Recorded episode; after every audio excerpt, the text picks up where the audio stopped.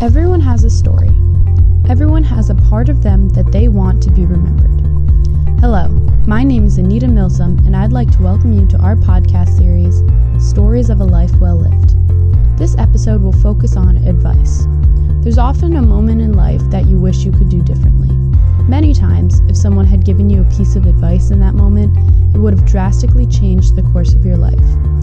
Today, we'll listen to advice from people who wish they knew then what they know now.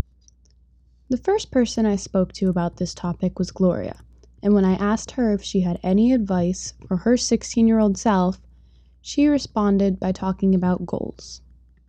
Set a goal for what you would like to do, work on your ideas to reach that goal,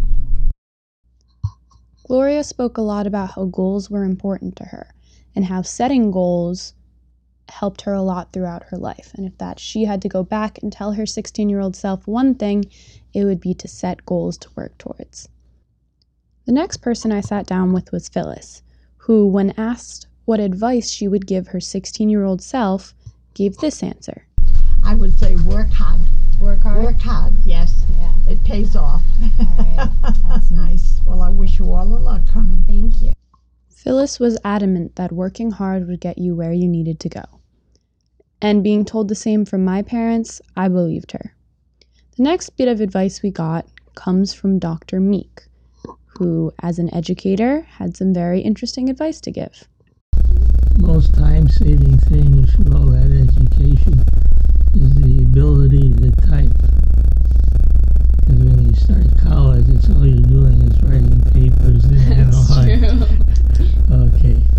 Next, we hear from Bob, whose advice to his 16 year old self stems from what he experienced growing up. I believe, at least when I was growing up, most men and women my age 17 18 etc 16 and along in that time frame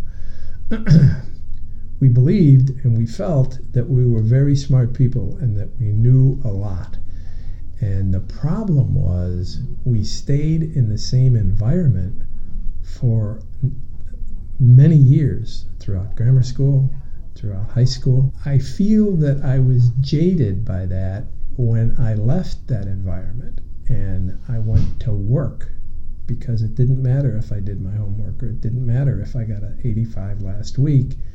Somebody wanted to know from me what I did on behalf of the company today and last week and what was I planning to do next week and why and wherefore and how come.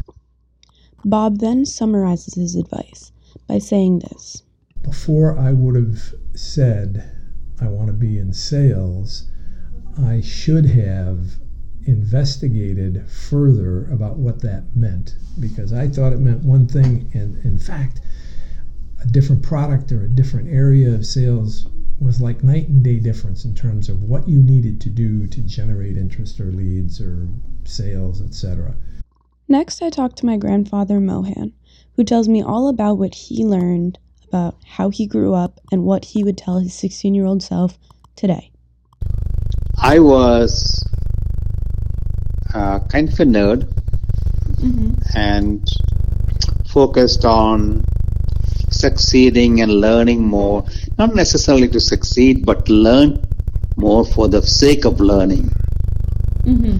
And so I did not pay a lot of attention to people around me. It was focused, my time was mostly spent on personal development in the sense I read, I studied, I did projects, and it was all about making myself better. As I grew up in life, I realized that those are great things to do, but they are self limiting. Mm-hmm. The most important lesson I have learned in life is this other people are more important than you are. So, in life, if I were to go back and give myself an advice for a 16 or 17 year old Mohan, it would be yeah, cultivate more friends and be nicer to them and try to learn more from them. Finally, I spoke again to Terry, who has had a very interesting life, and when asked what advice she would give her 16 year old self, she said this. Well, I think as a 16 year old, 17, um, that's such an interesting age because you're just trying to find yourself. Some people are 40 and they still haven't found themselves. So I think, you know, just go after what your passion is. And I things aren't just handed to you. You have to work for what you get. And and the reward will be self-satisfaction for yourself, not just because it was handed to you. With that, we'll wrap up today's episode on advice to your 16 year old self. Stay tuned for the rest of the series as we explore more stories of a life well lived.